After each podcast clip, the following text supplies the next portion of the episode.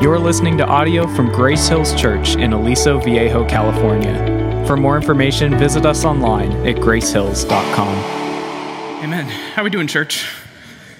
Yeah, I asked Maria that question and she answered, I'm here, and that's okay. Um, this is why we gather. Um, it's just sobering and it's a reminder of why we do what we do every week. Um, my name is David, and I'm the worship minister here at Grace Hills. I have the privilege of giving Simon a little bit of a break this morning and continuing our series in the book of Acts. Um, we are in one of my favorite passages of all time this morning, and it's the passage of Paul and Silas in this prison in Philippi. Um, if you're just joining us in this series in the book of Acts, basically what we've seen throughout this entire story is how the first followers of Jesus Christ preach the gospel of Jesus Christ and basically form the early church. How does the gospel reach the nations? The book of Acts tells us that story. And so, across the story, we've seen preaching, we've seen persecution, and all throughout it, we've seen the power of our God inviting the most unlikely characters into his family, into his story, and into the church. And so, this morning, we're picking up the story in Acts 16. And it's a passage that, as we'll see this morning, I think not only reveals the life of praise and of rejoicing and of just unshakable hope that we are called into as God's people, but it also reveals the power of our God to save. And so, as my pastor growing up would always do, I'd love to start this morning with a question for you guys. And my question this morning is this Have you ever been to prison? I really want to ask for a show of hands. I'm not going to do that. Um, I've been to prison at least two times that I can remember. Um, I've got you all on the edge of your seat now. Um, both times, both times I went willingly. Um, I went as a tourist. I haven't been like incarcerated yet. Um, the most recent time, I was on a trip to Lithuania, the country of Lithuania, with some family friends. It's a really long story. Um, and one of the places that we went was this prison called Lukiškės Prison in the capital city of Vilnius. Um, this is a picture of the prison. If this looks familiar to you, this is actually where they filmed some of season four of Stranger Things, if that means anything to you. Full disclosure, that is completely why we went. Um, we found out that the place was built in 1904. Um, it was one of the only prisons that's actually survived both world wars. Um, it was used by the Soviets, it was later used by the Nazis when Lithuania became Nazi occupied in the height of World War II. The place had a reputation of being, first of all, a very loud prison, um, which isn't a good thing. Um, you could hear the cries of prisoners from, the tour guide told us, from blocks away from this prison. Um, secondly, it had the reputation of being just a very cruel place. Um, Lithuania gets really, really cold in the winter. This place didn't have heat, didn't have light, didn't have windows, didn't have any of that. Now, the reason I bring this up, welcome to church, right? Go in peace. Is because for over 115 years, this prison was a place of suffering and of death. You want to see the prison today? Today, the prison has reinvented itself into Lukiškės Prison 2.0, an outdoor concert venue boasting a selection of local food trucks, craft brews, and local musicians performing on rotation. What once was a prison is now a concert venue. What once was a place where screams of suffering could be heard from blocks away is now literally a place where singing can be heard from blocks away. And if you know the story we're in this morning, you know where I'm going with this. Right? I'd like to argue that this picture right here is not too different from what we're going to see Paul and Silas doing in this prison in Philippi in Acts 16. And so, with that said, we're going to be looking at three things as we walk through this story this morning. Um, number one is the situation. What lands Paul and Silas in prison in the first place? Um, number two is the song. What are they singing? How are they singing in this prison? Um, and number three is the salvation that God brings about at the end of it all. So um, I'm going to go ahead and pray, and then we'll keep talking about prisons. Um, Father, I thank you for this morning. And as we open your word, I just pray that you would bring this story to life. Um, God, would you remind us that the God who was with Paul and Silas in this prison in Philippi 2,000 years ago, is the same God that we're talking to and we're in the very presence of right now. So, God, I pray you would help me to get out of the way this morning. Help me put your word on display. I pray you would be in my head, in my thinking, in my mouth, in my speaking, in my heart, in my understanding. It's in your name I pray all these things. Amen. Amen. If you have your Bible this morning, I'd love for you to turn to Acts chapter 16. Um, last week, we left off basically talking about this dream team of the early church that's formed. Um, we have Paul and Luke and Silas, and last week we were introduced to two more characters. We were introduced to Timothy and Lydia, and they're basically forming this church planting dream team. Like, if you're trying to plant churches, this is a really, really good starting five. Things are like finally starting to look up for the early church. And if you've been with us for any part of the series, you know that means things are probably about to get a little bit weird and potentially a lot more difficult. So we pick up in verse 16. It says, As we, it's talking about Paul and Silas, as we were going to the place of prayer, we were met by a slave girl who had a spirit of divination and brought her owners much gain by fortune telling. She followed Paul and us, crying out, These men are servants of the Most High God, who proclaim to you the way of salvation. And this she kept doing for many days. Paul, having become greatly annoyed, I love that, turned and said to the Spirit, I command you in the name of Jesus Christ to come out of her. And it came out that very hour. We'll pause there for now. Um, I warned you things were about to get weird. The first point we have this morning is the situation. And really, the situation revolves around this girl who, in verse 16, is called a slave. She's a slave girl.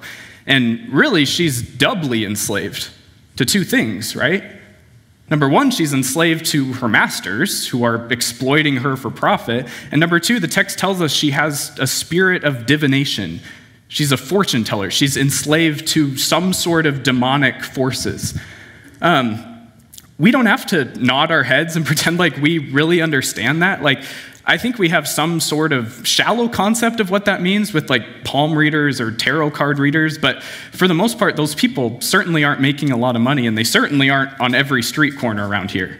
Um, I think it's important for us to understand this kind of thing was incredibly prevalent in the ancient world. The fact that her masters are able to make a living off of her doing this should kind of prove that point. And so we have this weird, demonic, fortune telling slave girl following Paul and Silas around. The text says for days. Um, like, I'd consider myself a fairly patient person, but that's going to get old really fast. What's interesting here is what she's saying, right? She's not necessarily heckling them. Like, if any of you have had the privilege of going to a Mariners Astros game with me, you know what heckling sounds like. Um, this isn't it right? Like she's not following them around like, boo, spineless, Silas. Like she's not doing that. What does she say? She says, These men are servants of the Most High God who proclaim to you the way of salvation. Here's what's ironic, and frankly, what ought to give us some cause for concern. There is nothing false in that statement. On first reading this, you might expect Paul and Silas to turn around and be like, hey, thanks for the support. Like we love our fans. That's not what they say. John MacArthur said once The father of lies sometimes speaks the truth when it suits his purposes. See, guys, Paul and Silas have the Holy Spirit.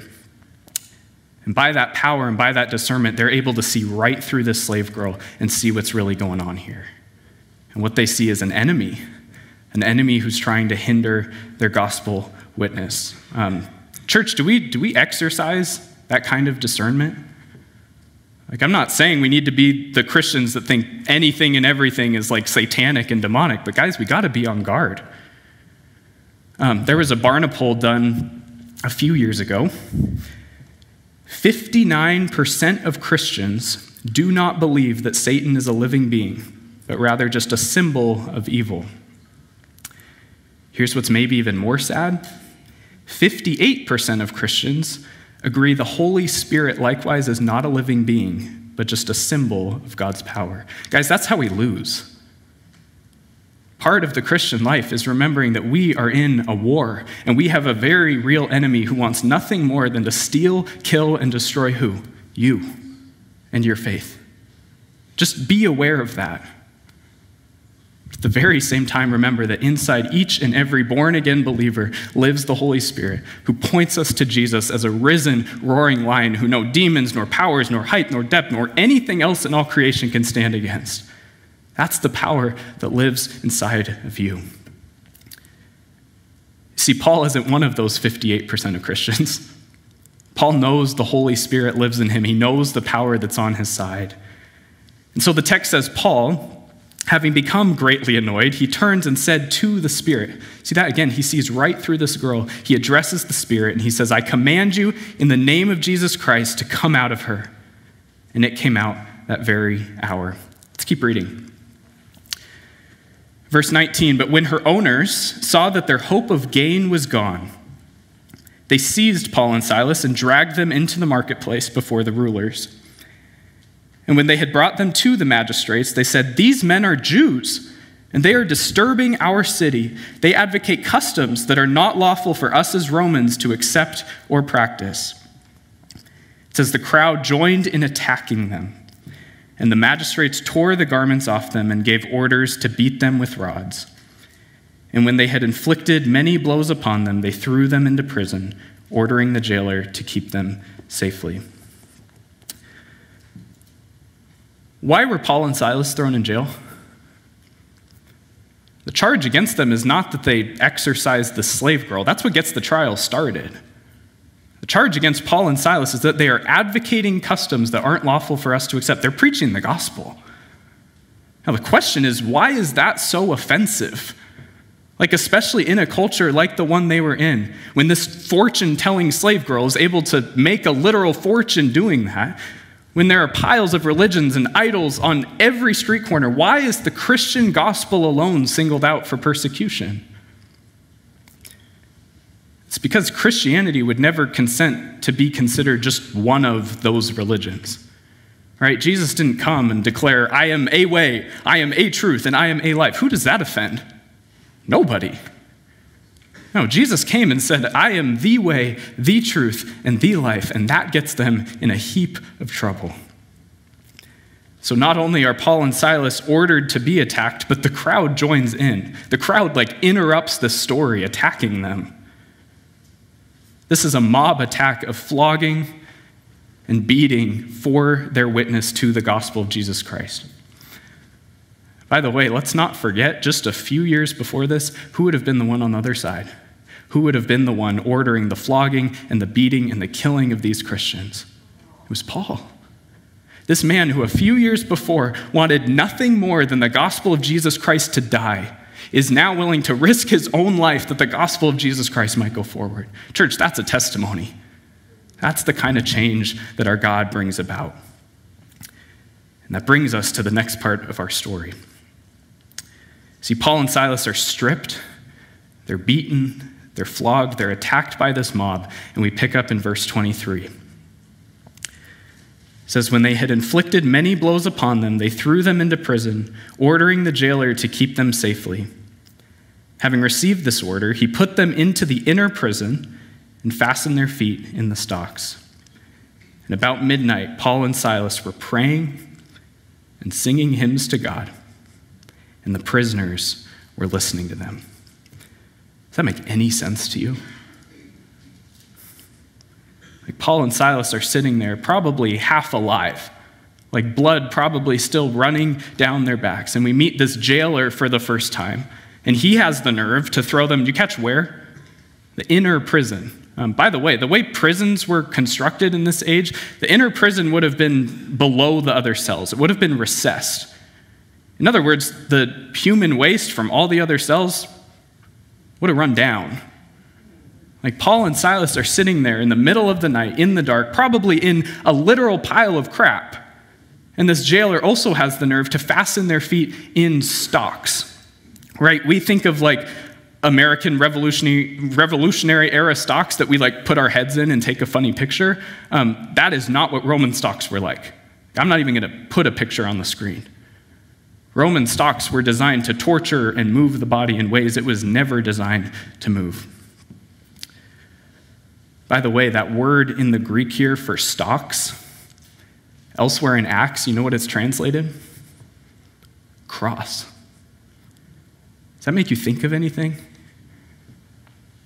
Do you remember Jesus' words in Matthew 16? If anyone will come after me, let him deny himself and take up his cross and follow me. In the Western church, we think of that as putting a cross necklace around our neck every morning. Like, we don't even have a category for that. Paul and Silas do. they're living it. Like, I just read this and I get this picture of Paul and Silas sitting there in the prison. And it's like Paul looks over at Silas and he's like, Silas! He's like, Remember when Jesus said we were going to have trouble? He's like, Remember when the world, when Jesus said the world was going to hate us? Remember when Jesus said, Take up your cross and follow me? And Paul's like, He's like, Look down. He's like, We're doing it. We're doing it. And it says, About midnight, they start praying and they start singing hymns to God. Is that your natural response? By the way, the answer is no. Um, that's not like a life group discussion question. The answer is just no. That is not how any human being would naturally respond in that situation. How are they able to do this? That brings us to our second point the song. Um, when the pandemic hit a few years ago, you certainly don't need me to remind you the world was thrown into chaos, um, heavily regulated chaos. Um, we found out a lot about how human beings respond to difficulty really quick. And I think we have the tendency to do one of three things. Number one, we plan. Where are my planners at in the room?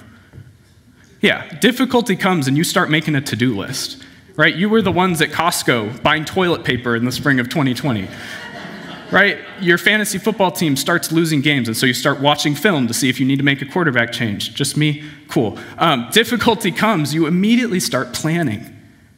The text doesn't say about midnight, Paul and Silas were planning how they were going to get out. It doesn't say they were drafting a letter to Rome declaring an unjust trial. It's not how they respond. Number two, we can plan or we can pout. Where are my powders at in the room? Just kidding. Um, difficulty comes, and some of us just shut down. We stop reaching out to friends. We turn on some show and watch it for hours on end that just lets us forget about the situation we're in. It's not Paul and Silas either.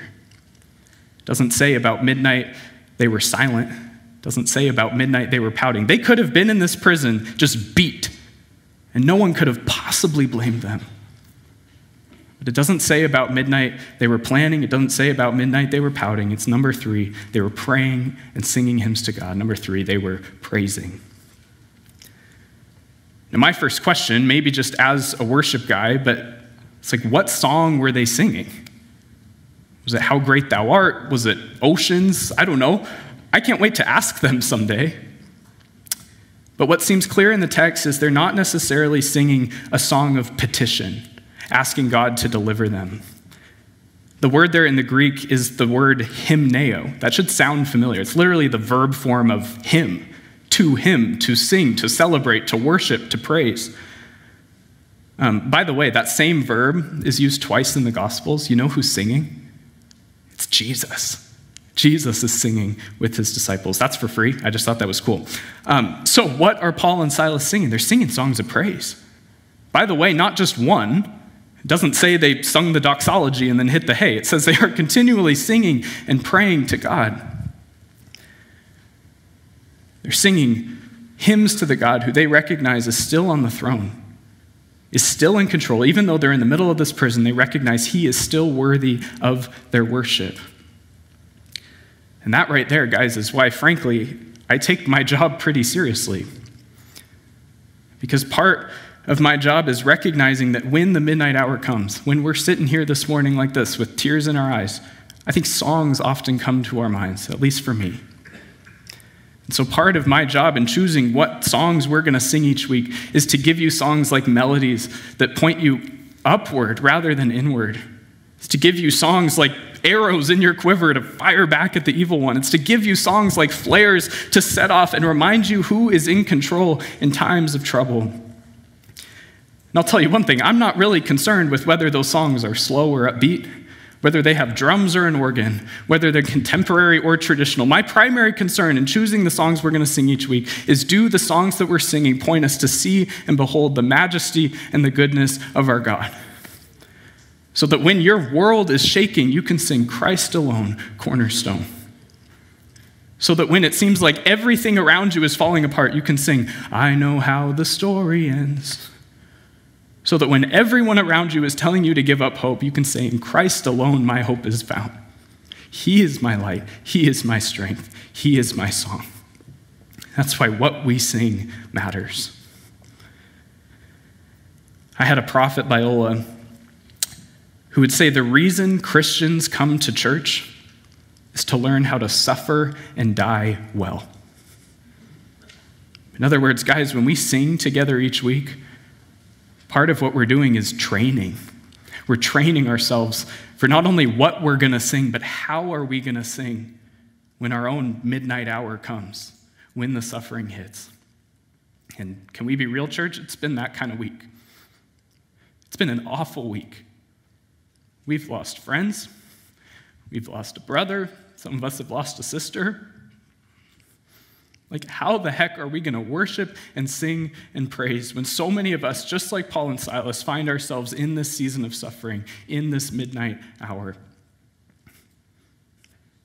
It's the same way Paul and Silas do. And I think the answer is found in a letter that Paul writes, by the way, while in prison again, to the church in this very town. This is Philippians 1, starting in verse 18. How are we going to sing in times of trouble? Paul says, Yes, and I will rejoice.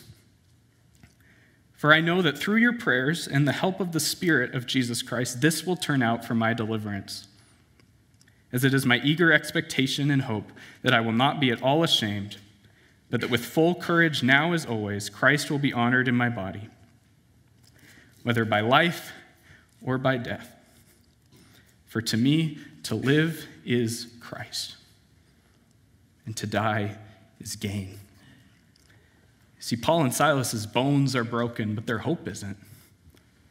Now, it looks like they are abandoned and alone in this inner prison, but they know Emmanuel, God with us, is right there with them.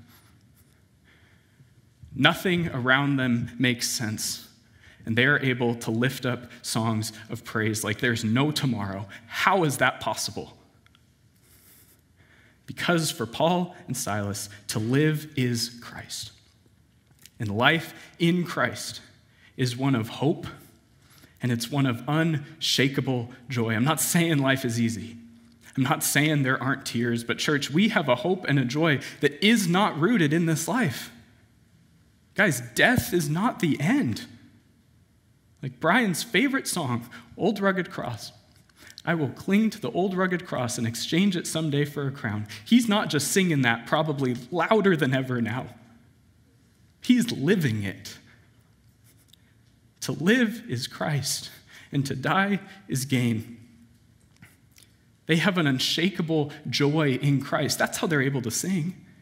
Like, you ever talk to a new Christian or how about a Christian who just got back from camp? It's like they're just radiating joy. It's like nothing could possibly bring them down. What does that come from? How is that possible? I think it's because almost 100% of their focus and their attention and their gaze is on one thing, and that's Jesus Christ. See, for Paul, to live is Christ. That is the single defining feature of his life. Everyone in the town square beating him with rods knew it. The prisoners knew it. The jailer knew it. Even the demon in the slave girl knew it. If you didn't know anything else about Paul, you knew that Paul was a follower of Jesus Christ. Christian, is that what defines your life? Like, Paul is not just some guy who has some corny Christian wall art from Hobby Lobby up on his wall. He's not just some Christian who throws Philippians 4:13 in his Instagram bio. How do we know? Because when trials hit, those things get taken down really fast. Not so with Paul. No, Paul had one mission, one hope, one identity, one aim in life, and that was Jesus Christ. And whether he be chained in a dungeon or preaching to thousands, he got to experience the reality that a life lived in, through, and for Jesus Christ is one of unshakable joy. Not because living in Christ means life gets easier, and the storms go away. That ideology has no footing in God's word. But living in Christ means that when, not if, but when that phone call comes, when that diagnosis comes, when your world starts to shake, and when at the end of it all you are before the King of Kings, you can praise God with joy. As Charles Spurgeon writes, he says, You can kiss the wave that throws you against the rock of ages. Why? Because you are in Jesus Christ. And nothing can take that away from you. No power of hell, no scheme of man can ever pluck you from his hand. That's how they're able to sing. 2 Corinthians 4 8, Paul writes, We are afflicted in every way, but not crushed, perplexed, but not driven to despair, persecuted, but not forsaken, struck down, but not destroyed. They're in a prison, yeah. They're in stocks, yeah. They're in suffering, yes. But they are in Christ. And that is a joy and a hope, church, that cannot be shaken. Last point on this verse. I know, I'm sorry. It's like my favorite verse ever. Um, it says, About midnight, Paul and Silas were praying and singing hymns to God. Catch this last part. And the prisoners were listening to them. Don't forget that. Um, Louis Giglio said it really well. He said, In every midnight, Christian, you have a captive audience. Your response, your praise, your worship in the hour of difficulty is a witness in big ways and in small. Um, about a year ago, there was a show on Netflix that came out called Quarterback. Um, and basically, the show followed three NFL quarterbacks um, in games, behind the scenes, at their homes. Um, and one of the quarterbacks the show followed was Kirk Cousins. Kirk Cousins, the quarterback for the Minnesota Vikings. And basically, the show tracks Kirk throughout this whole season. And it culminates with this huge playoff game at home. Everyone's expecting them to win. And spoiler alert, the Vikings lose. Kirk Cousins loses. And all the cameras, all the attention, just as our eyes so often do, they don't turn to the celebratory sideline. They don't turn to the confetti and the, cha- the cheers and the cannons. They all turn on Kirk Cousins. And you're sitting there watching, wondering, like, okay, how is this guy going to respond? When is he going to snap? And the cameras follow Kirk, and he cleans out his locker. He gets in the car. He walks in the front door. He goes upstairs. He's tucking his kids into bed. And you know what he starts doing? Same thing here. He prays with them, and then he starts singing. He sings, On Christ the solid rock I stand. All other ground is sinking sand. All other ground is sinking sand. And the camera guys, the directors of the show, like, they don't know what to do with that. Your worship witnesses. In the same way, I remember going to church every week as a kid, standing next to my dad in the pews. And I'm going to be honest, I don't remember half the songs that we sung. I remember him singing. Some weeks a little louder, some weeks a little quieter. I was bored out of my mind half the time, but something in that witness that I still remember. Um, church, just like Paul and Silas is singing has an audience in this prison, your worship witnesses to your families, to your kids, to non believers. Your singing is a witness, and our singing together every week is too. Our corporate worship every week is a witness. Like, I remember when I was coming to faith, like sixth and seventh grade, and something was starting to click in my head. The Spirit was starting to stir in my heart. And I'd look on the screen and I'd see, like, Amazing Grace, how sweet the sound that saved a wretch like me. And I'd read that and I'd see everyone standing there like this, mumbling along. And I was like, Am I missing something? Like, are you guys reading this? Like, guys, we just have to remember that our worship witnesses, and I, for one, am not going to even make the connection that raised hands and claps of praise equates to genuine worship. I certainly know what kind of church I signed up for, and I'm not saying fake it till you make it. I'm just saying remember that your worship is a witness. Um, I wasn't going to say this, but I can't stop thinking about it. Um, most of you guys know we do a live stream every week. We've got a little camera in the back. Um, sometimes I wonder if we put that camera right here, pointed it out at you guys, and someone searched up Grace Hills Church worship service and they just started watching, what would they think? Would they think they were watching a bunch of people watching grass grow? Would they see people smiling and clapping and singing and participating in something? Hear me, I don't say that as a guilt trip. I actually say that as an encouragement. Want to see one of my favorite pictures of all time? That witnesses. To know what that guy has gone through, and he's standing there singing like there's no one else in the room. You want to see a photo from our live stream a couple weeks ago? We need to raise the camera higher. Not on my watch. Guys, that witnesses, if to no one else than to me.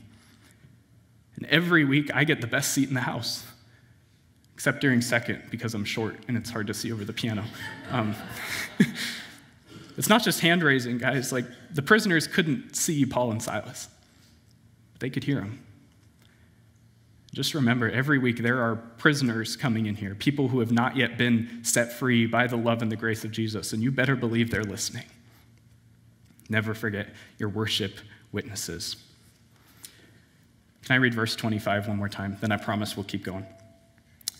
About midnight, Paul and Silas were praying and singing hymns to God, and the prisoners were listening to them. And suddenly there was a great earthquake, so that the foundations of the prison were shaken. And immediately all the doors were opened and everyone's bonds were unfastened. When the jailer woke and saw that the prison doors were open, he drew his sword and was about to kill himself, supposing that the prisoners had escaped. But Paul cried with a loud voice, Do not harm yourself, for we are all here. Let me make one thing clear this passage is not about the power of man's praise. This passage is about the power of our God to save. How do I know that? Well, there's actually four miracles here. Right? The first miracle is the earthquake. It says the foundations of the prison were shaken. Prisons in this age were built into hillsides. In other words, if there was an earthquake, the whole place should have collapsed.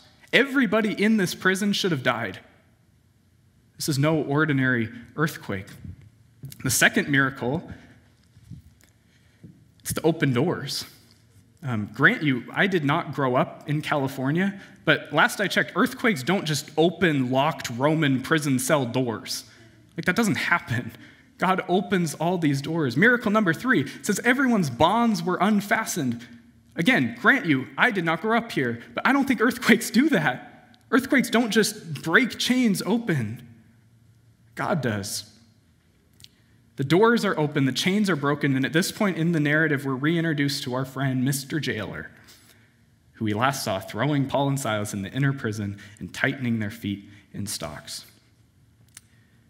And he probably wakes up and says some words that we can't say in church. Roman law stated that if a guard lost even one prisoner, they would be publicly executed. So, to save Rome the trouble and save his family the shame, this jailer gets out his sword and prepares to take his life. But there's one more miracle left here. You catch this? What does Paul cry out? He doesn't say, hey, everyone's gone, but Paul and Silas are still here. No, he says, we are all here. Like, no one moves a muscle. It's the worst prison break scene ever. It's a disaster. Like nobody moves. I've read this passage like a hundred times. You know what I finally realized this week? The greatest miracle this night in Philippi, it's not the earthquake, it's that not one prisoner escapes. All the other stuff is just setting the stage. The greatest miracle that night is that not one prisoner escaped. Why? Because it's through that miracle that God gets the attention of one guy.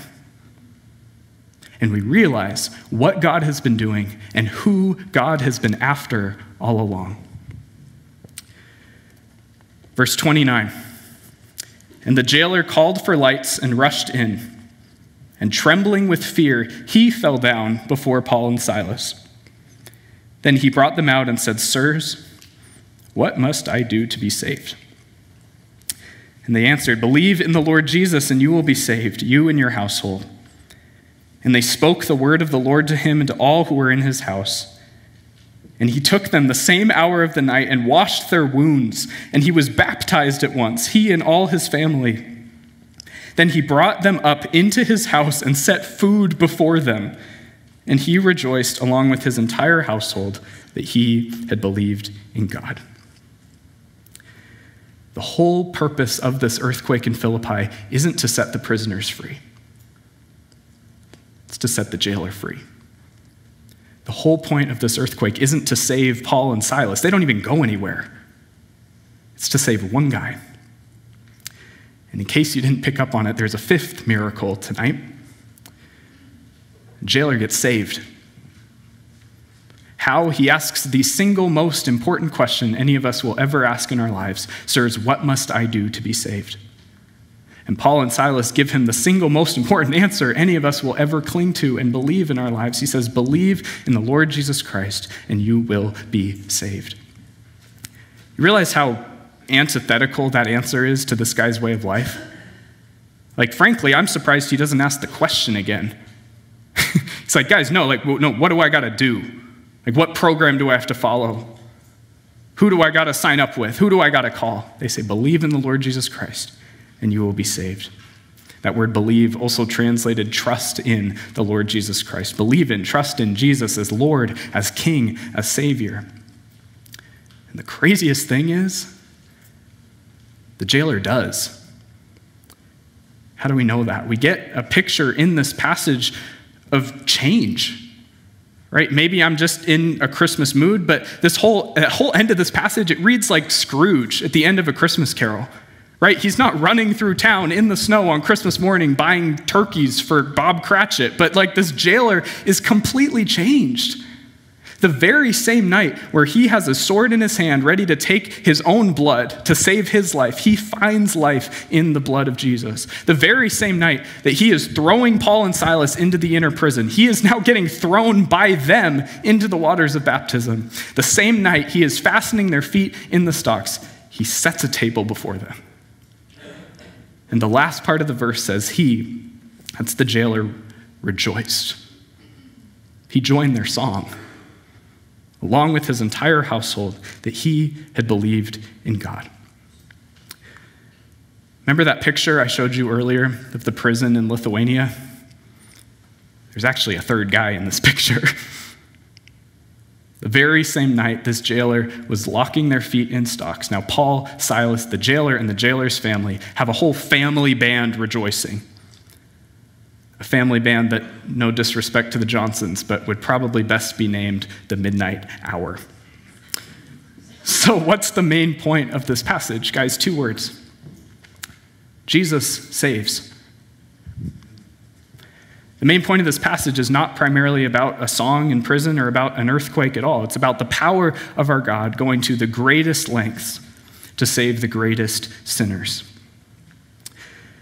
By the way, do you remember what Jewish guys like Paul would wake up and pray every single morning? Thank God I'm not a what? A woman, a slave, or a Gentile. In Acts 16, we see the church in Philippi get off the ground through who? A woman named Lydia, a slave girl, and a Gentile jailer. Church, I don't know all your stories. I don't know where you're at this morning, but if you're in the middle of a midnight hour of suffering and questioning, there stands an invitation not just to a Philippian jailer this morning, there stands an invitation to all of us into a life in Christ, a life of rejoicing and hope and unshakable joy no matter what comes your way. If you find yourself or you're currently in a season where you're like, David, that's great and all, but like you don't know what I'm going through, you don't know what I'm carrying.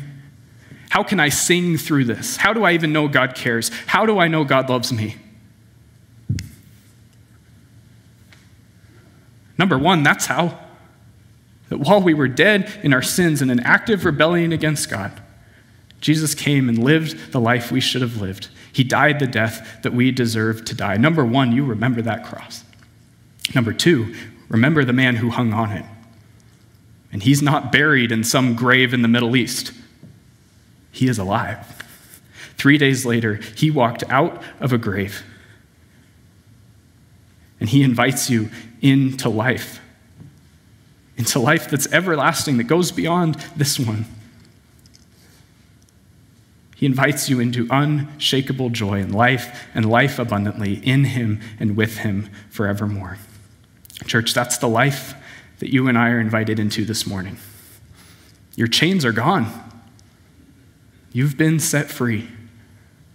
So, as Charles Wesley would say, rise, go forth, and follow thee.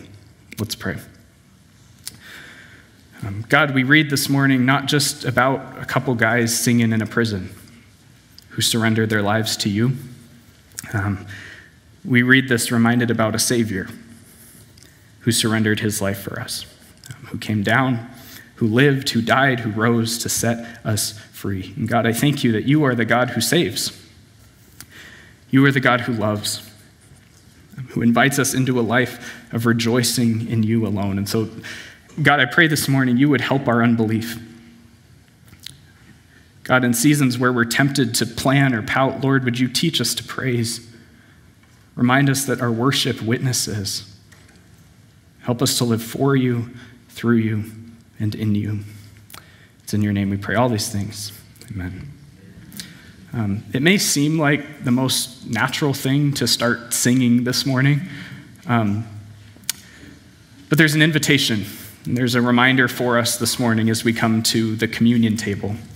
Um, frankly, I think that's the perfect way to close this morning.